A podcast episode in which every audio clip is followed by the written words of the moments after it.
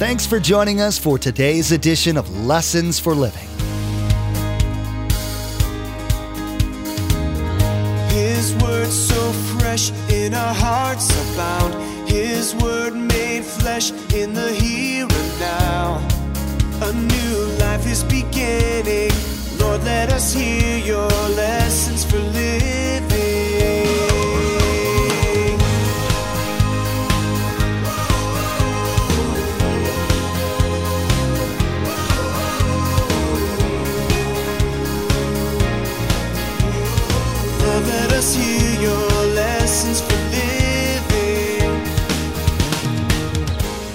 No one person can say, I have the gift of healing. No, no one has the one gift of healing because these are gifts of healings. So I think you have to be very careful. When a person does that, they kind of go, Well, I can just heal it. That's a gift God gave me. I can just heal however I want to heal. I struggle with that because I don't really think that's there. God is the only one who heals and He receives the glory, not I have the gift of healing. I have to be careful with that. When you read the accounts in the book of Acts of God healing people, casting out demons, and giving boldness to people to witness for Jesus, the contrast between then and now can be saddening. Pastor Mark will be teaching today about the operation of the gifts of the Holy Spirit and how to get them operating in your life. You'll get a better idea of what the gifts actually are and how to use them. You'll find out about the abuse of them in the Corinthian church and how you can avoid that same problem. Remember, there's quite a few ways to receive a copy of Pastor Mark's teaching. We'll be sharing all that information with you at the close of this broadcast. Now, here's Pastor Mark in 1 Corinthians chapter 12 as he continues his message, Spiritual Gifts.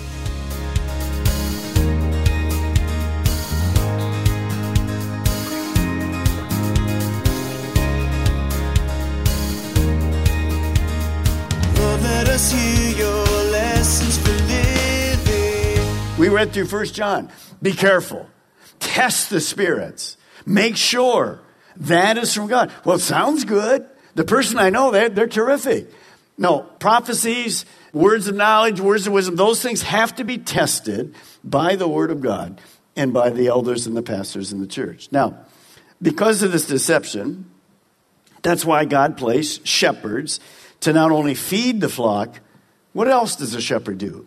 He guards the flock. Because, and I'll say it kindly, I'm a sheep already, so you don't have to worry about it, because sheep are dumb. We've already told you that many times, right? And I don't mean that in a funky way, but we just kind of follow wherever. And so, once again, this gift is going to do what? It's going to protect the body to be straight. Jesus, John, Paul, Peter, and the disciples demonstrated this gift of discernment.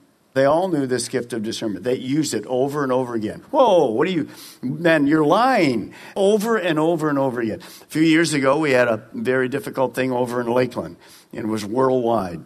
It was from Satan. And I rarely ever really speak about that because I just want to be known for what we're for, not against. But I felt led by the Spirit. I did a two week series. CNN was going to fly in here, and why are you doing that against that, and whatever. And of course, by the time they got here, before they got here, it all disintegrated. The whole thing went down the tubes. Many people will never be back in church again because the guy was having sex and drunk every night while he's on the, on the, on the platform, supposedly healing people. It was just a disaster.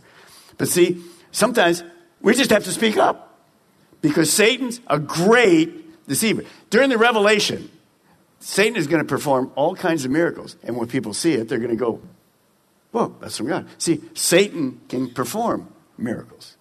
Go back to the Exodus. Moses would do something. What would the false leaders do? Pharaoh, they do the same thing. So be careful. Everything you read looks good, be careful. That's why we watch what's in our bookstore, because there's lots of stuff that just isn't right. Now, Next group are the dynamic gifts. Notice this the power to do. The power to do. And these are faith, healings, and miracles. Now, if there's any three that kind of blend together, you can't really sometimes differentiate these. These are kind of just operating together. Look at verse 9. To another, faith by the same Spirit, to another, gifts of healing by that one Spirit, to another, verse 10, miraculous powers. So let me give you the gift of faith to start.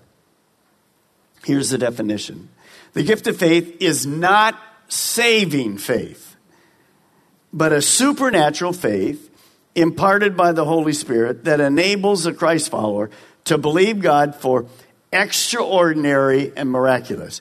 Every one of us in here have the gift of faith to believe. God gave us that ability. So it's saving faith. This is not that kind of faith. Now, turn with me to Acts chapter 3. I think it will help you as we go through it. Remember, as Peter preached, 3,000 people became saved, and saving faith was operated. And, and all of a sudden, by the way, I believe in his sermon, he had words of wisdom, he had words of knowledge, he had prophecies, all kinds of things going through there because he didn't prepare that sermon. God was giving it to him as he spoke. It was amazing. Same with Stephen's sermon in Acts chapter 7. It's a phenomenal sermon. Again, just used by the Spirit. Now, Peter and John healed this man who had never walked in this whole scenario.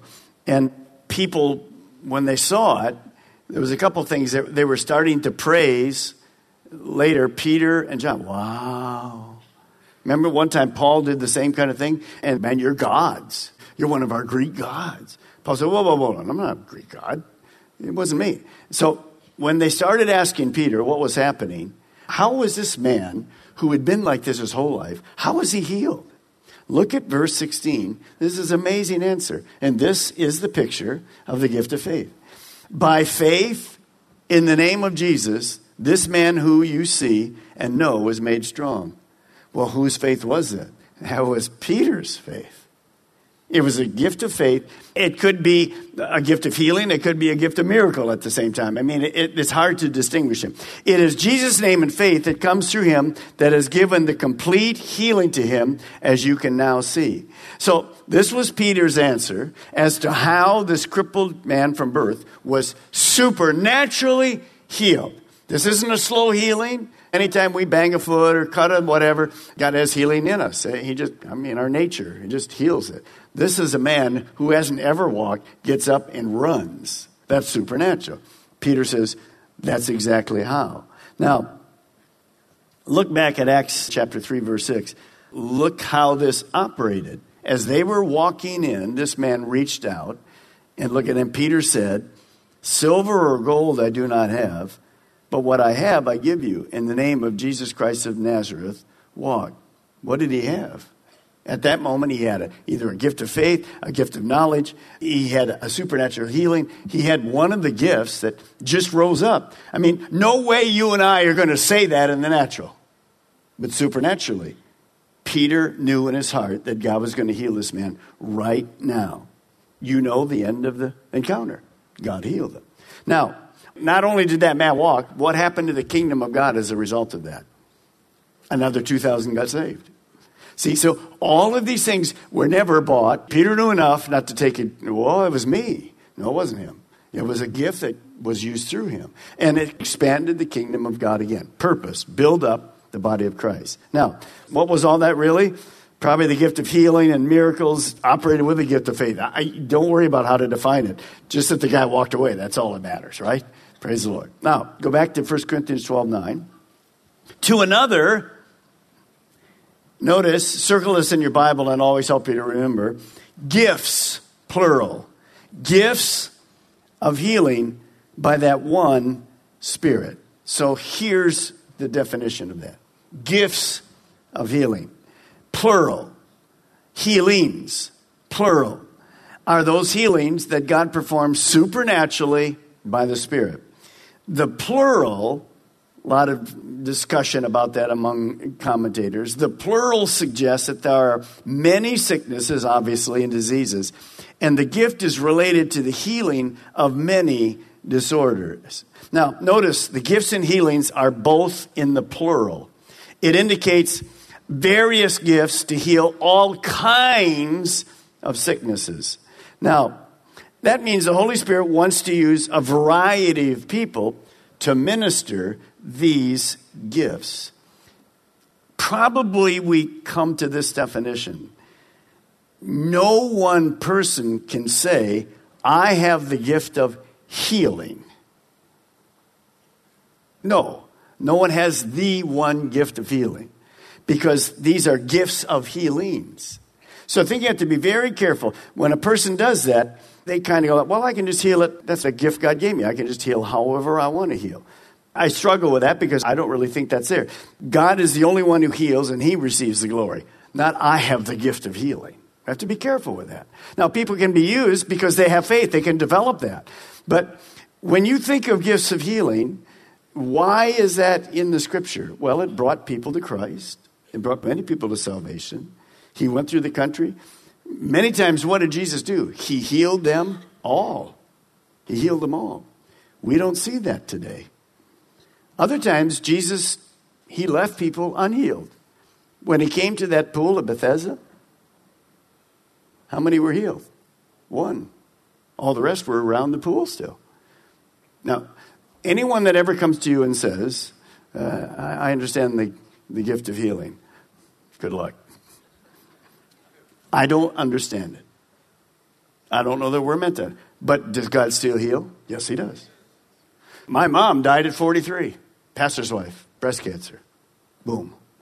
Prayed and prayed and prayed. Wonderful woman, amazingly godly one.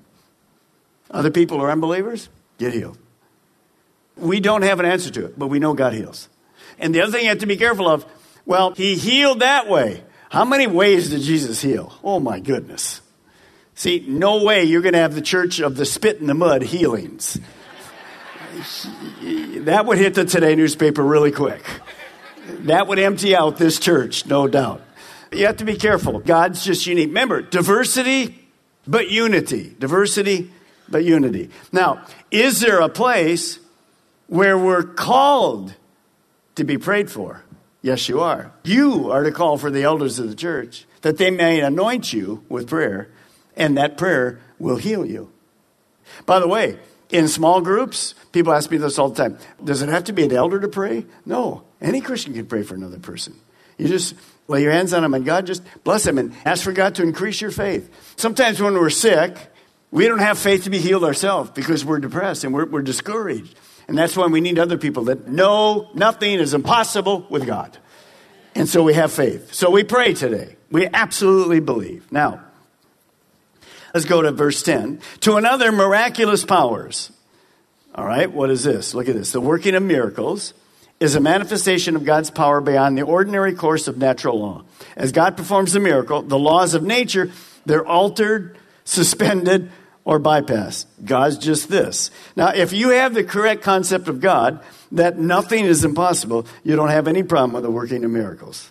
Jesus did that over and over again. And remember, God is a supernatural God, and nothing is impossible with God.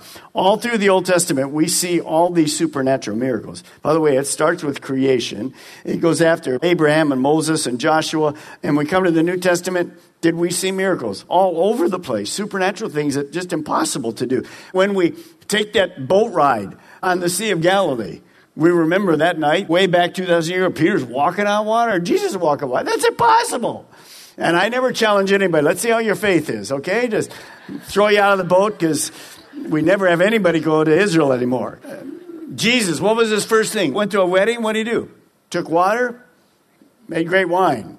Jesus took five loaves and how much? Two fishes. What did he do with it? Fed 15,000 people. Well, how do you do that?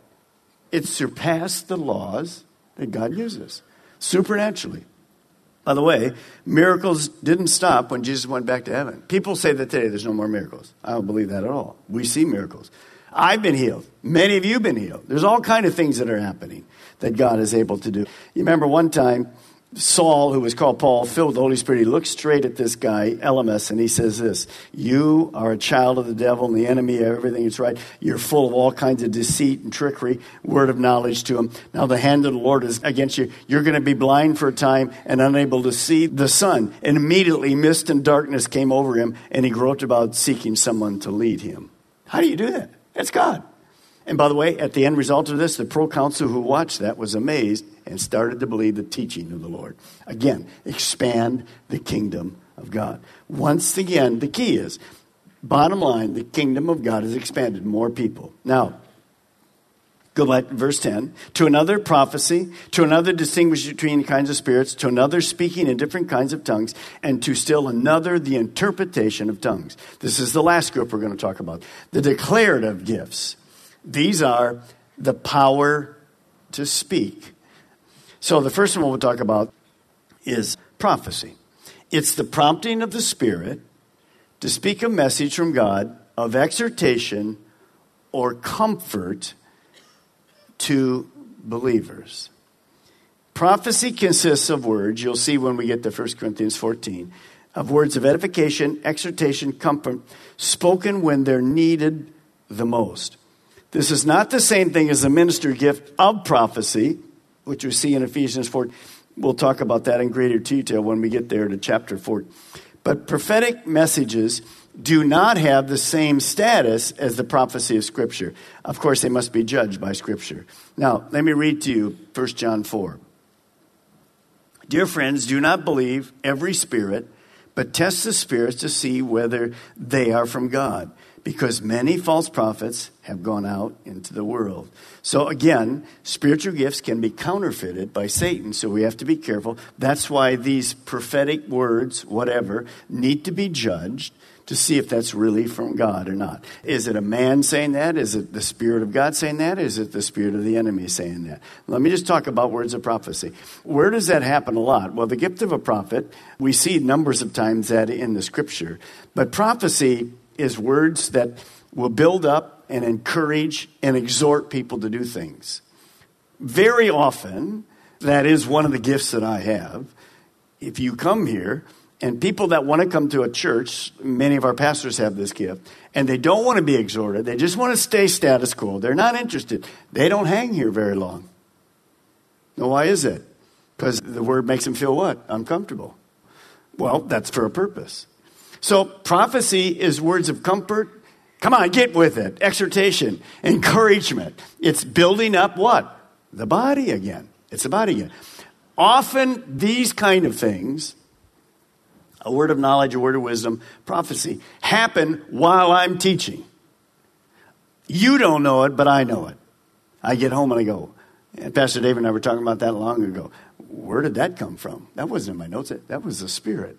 And then people come and say, why did you say that about me? Excuse me? Who are you? That's who? That's the Spirit of God speaking to them. See, sometimes people say, well, the gifts don't operate in this church. What are you, crazy? I mean, they operate like mad in this church. Now, we can all do better. And that's why I'm giving this. This is a challenge to us, remember? We can do that better privately and so forth. By the way, quickly, gift of prophecy. When Calvary Chapel got started, some of you have heard this, Pastor Chuck was in this little group. In fact, when he decided to come to this little church of 25 people, they had already basically said they were going to disband between the time he said he was coming. He didn't know it. He said, Well, we're going to go on with the church anyway. And so they had this little prayer meeting, and a lady came up to him in a prayer group and just said, I believe God's telling me that you are going to be the shepherd of thousands of flocks. Well, here he just gets 25 people and a little building. You know, and our natural thing is, okay, who is that lady over here? Do you know her? She just walk off the street or what? So what Chuck did was, she was a solid believer. How are you going to judge that? Well, he didn't judge it. He just put away in his own heart and just waited. What did God do? Made a shepherd of thousands and thousands of flocks. See, way back then. And it was a word of encouragement to him. God doesn't despise what? Small beginnings. Do you realize how much God cares for us? We need to be exhorted. We need to be comforted. We need to be encouraged. And so he uses all these kind of gifts to do specifically that. Now, different kinds of tongues people misunderstand this. It's not a gift of speaking naturally a language. Pastor Mark going on a cruise to France this summer. Can I have the gift of speaking in French? No, get your Berlitz book out or your whatever and start studying.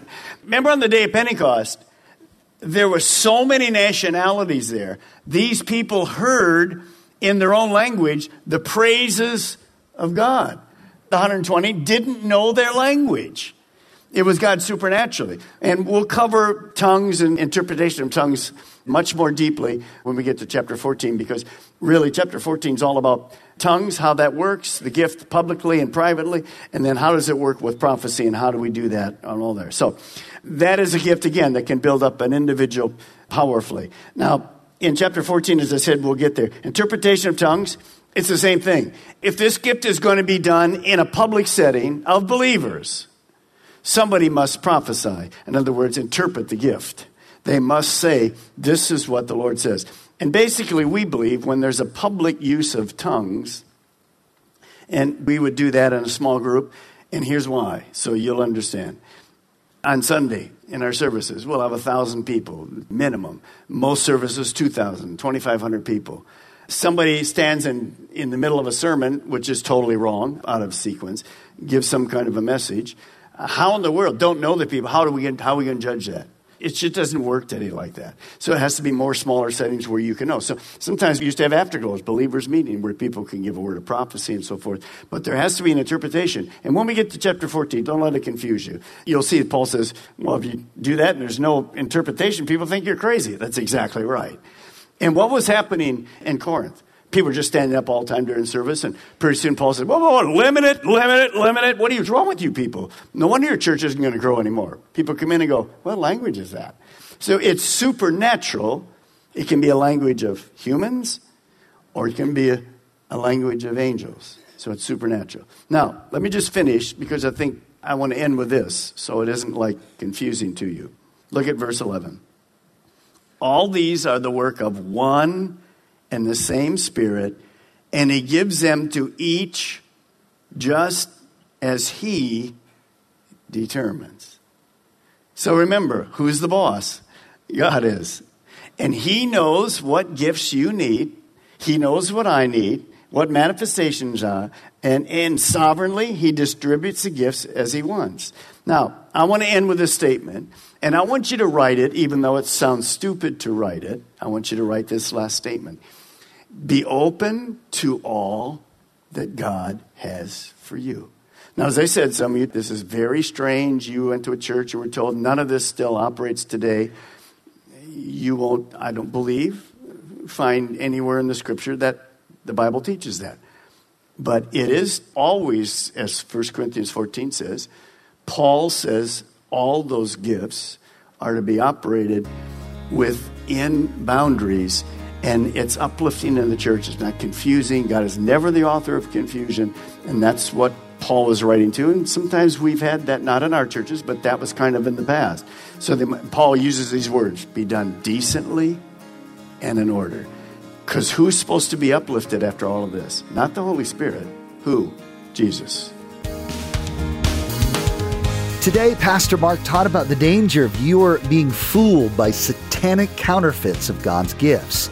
You were told about the necessity of having good church leadership who's watching out for your spiritual health. You also learned that it's important for you to be familiar with the Bible so that it will be harder for false teachers to trick you and lead you astray.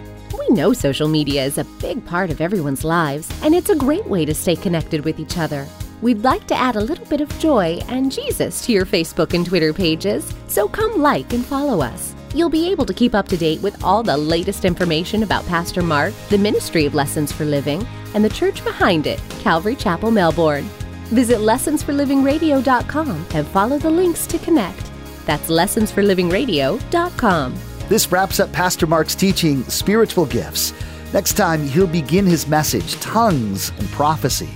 You'll learn what the gift of tongues are. Did you know that there are two types of gifts of tongues? Pastor Mark will explain the differences as well as their functions in the lives of Christ followers. He'll also explain what the gift of prophecy is. You've been listening to Lessons for Living with Pastor Mark Balmer of Calvary Chapel, Melbourne. Please join us again here on Lessons for Living, and together, let's do life right.